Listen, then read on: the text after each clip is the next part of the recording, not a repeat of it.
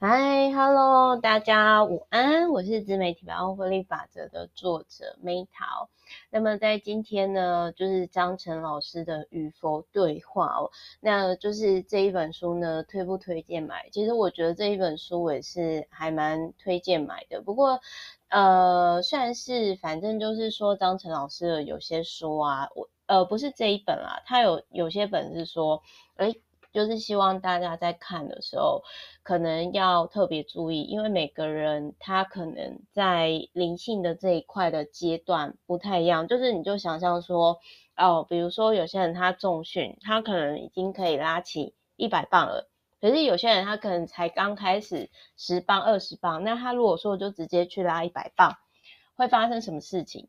会就是肌肉拉伤嘛。所以我个人会觉得说，在看这种比较偏灵性的书籍的时候，其实我都会觉得说，反正任何事情你只要有学到，那就是一门收获嘛。那所以我今天的这一本书呢，我就跟大家分享我个人觉得说，呃，在这本书当中，我觉得很有共鸣以及收获地方哦。好，那像张晨老师呢，他在这一本书里面呢、他有提到一个很打动我的地方哦。我先跟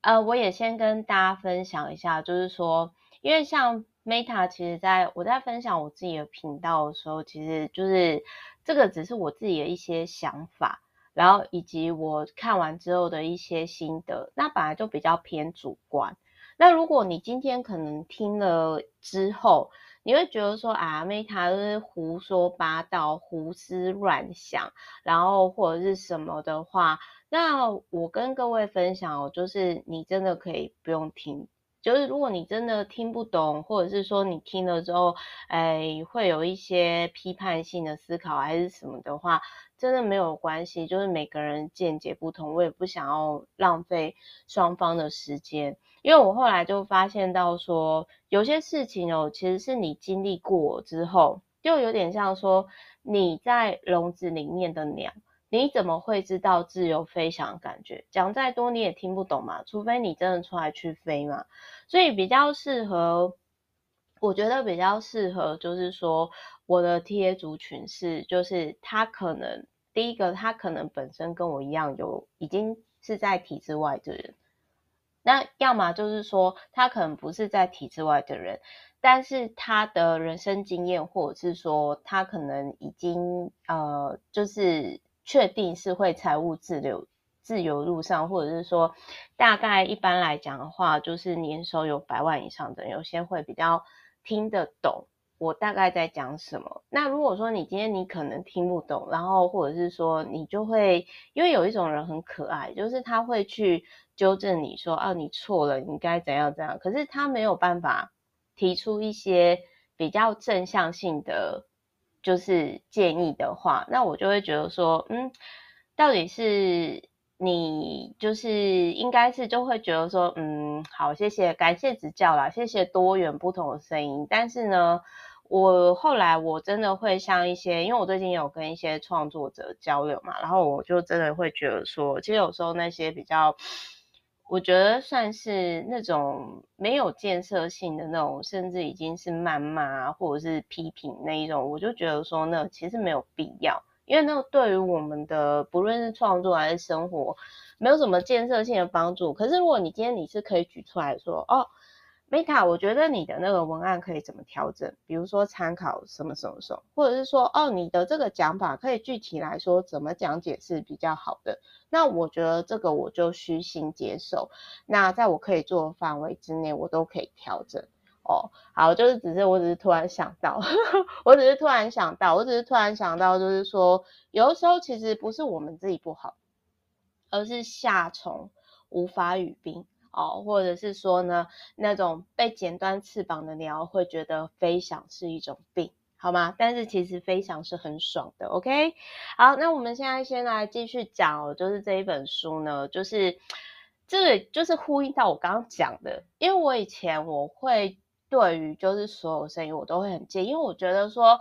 哦，所有人都是朋友，为什么？因为我那个时候环游世界的时候，我的确就是靠着，因为我那个时候是沙发客嘛，就背包客加沙发客，所以我就觉得说四海皆一家啊，大家都朋友啊。因为我没想到说我回台湾的时候，就是还蛮不习惯的啊。原因是为什么？就是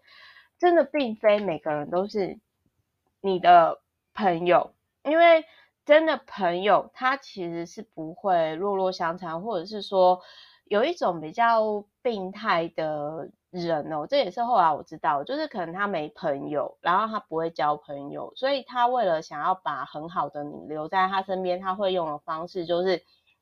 那种常见的 PUA 的方式，就是他会否定你。然后呃贬低你，然后甚至他会跟他周遭的人就是讲你的坏话，然后让其他人去孤立你。然后我那时候就觉得说，天啊，太变态了，这是什么想法？然后呢，呃，就是这种套路呢，就是他会用打压跟隔绝，就是让你觉得说你好像真的很不好，但是他无法提供给你任何的希望。跟建议，然后就是伤害你。可是真正爱你的人是会让你觉得很好，你值得很多爱。然后就是，然后会给你，就是有有一句话啦，就是是另外一本书，就是说，呃，那个会给你自尊按摩的人。所以如果他不是，他都是在。一直自尊 punch，就是很像那个强尼戴普跟安博那种关系，我觉得就是很不健康的关系哦。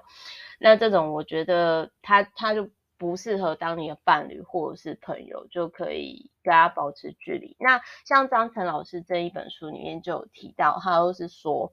嗯，所谓的朋友哦，每个人的定义都不一样。那我我觉得他这里的。朋友呢，就是张晨老师是说他在回家那本书灵性上的朋友，就是可以让你人生往上走朋友，这才是真正的朋友。OK，这就是真正的朋友。那如果今天是我用比较俗世的讲法来说的话，就是刘润老师呢，反正就是。呃，我先讲一下，我因为看到这本书，然后我就想说，哇，张晨老师好厉害哦。那这样看完这本书之后，我就会想说，好，那我要再去那个，因为我已经有买了回家那一本，然后我就，哎，可能明后天我看完回家那一本之后呢，然后我再我再来跟各位分享哦，我再来跟各位分享，就是说，哦，什么是真人朋友？但是如果以另外一本刘润老师《底层逻辑》这一本书可以延伸阅读。底层逻辑的这本书哦，那底层逻辑呢？刘润老师就有提到说，他的朋友理论是十、二十、六十，最外圈的朋友六十个就好，然后嗯，中间二十个，最内圈十个，然后十个里面呢，就是怎么判断是不是真正的朋友啊？那就是直接哦，你真的需要钱的时候，他会不会借你钱？好不好？他会不会借你钱？就是这个非常的世俗吧，但是呃，这很世俗，对不对？可是他其实是非常非常呃，我觉得俗世上来讲很，我觉得还蛮有用。然后再来第二个，就是在这本书里面，他有讲到说，这个也是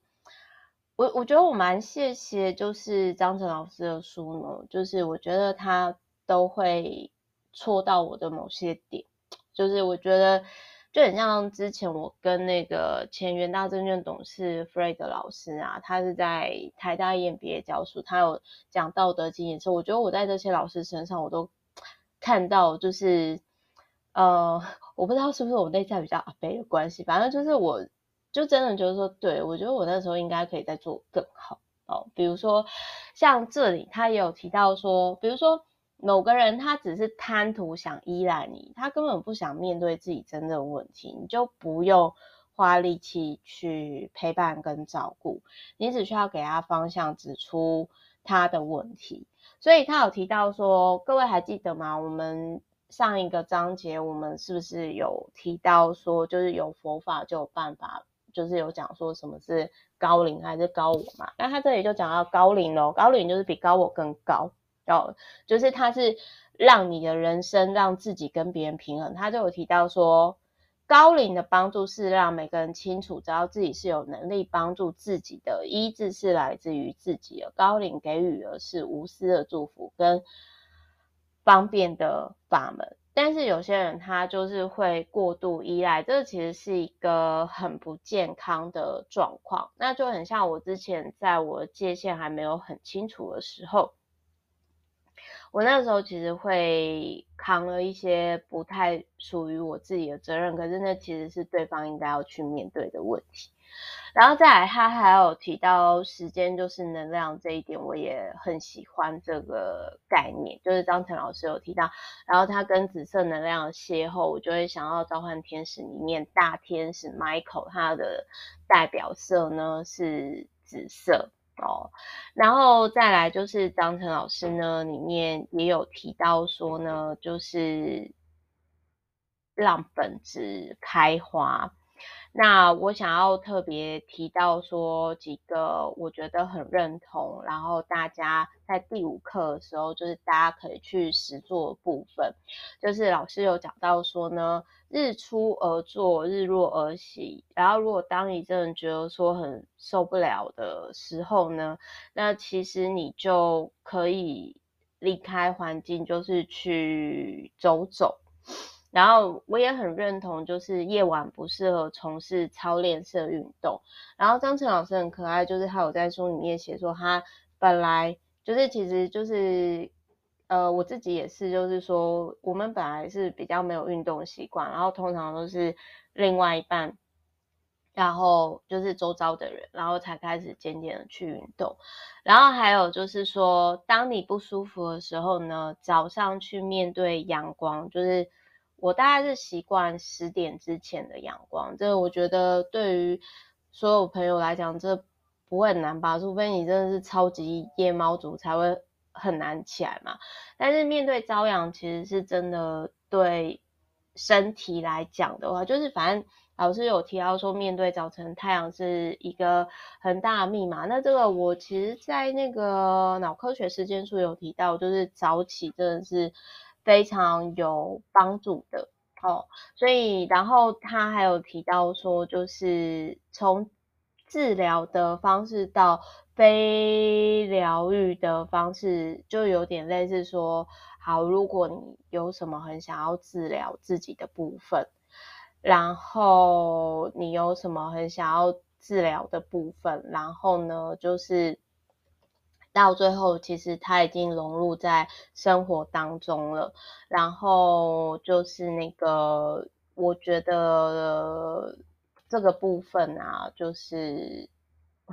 不好意思，今天有点 freestyle。反正我想要讲的是说，在这本书当中，我个人觉得第一个很有收获的点啊，就是老师有提到说，并非所有的人都是。你的朋友，每个人的朋友的定义不同。那因为我目前还是我比较，我没有像老师那么的，就是初试一路试来讲，我比较贴近刘润老师的底层逻辑那十二十六十法则来定义朋友。反正就是我有问题，他可以帮助到我，并且解决这个问题，有能力借我钱的人，这十位其实我是有的，而且是不同领域。那再来呢，就是他在有提到说呢，老师就是会有提到说，呃，老师就有提到说，就是像呃，你要日出而落，日落而息，早起晒太阳，这个其实我们在一些像脑科学时间数的那些书籍里面也是都有讲。然后我也很认同老师有提到说，晚上的时候其实不适合做太过激烈的运动。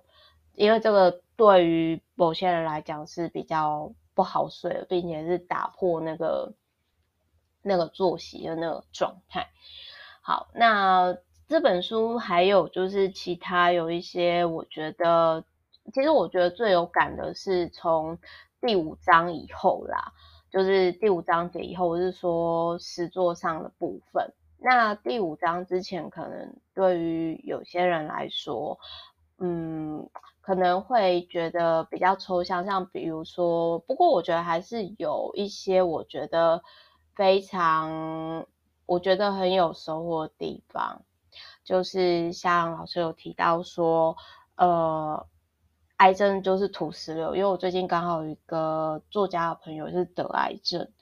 那我也蛮认同老师他有提到说，因为我们现在生活周遭有太多的有毒物质造成癌症的盛行，然后所以其实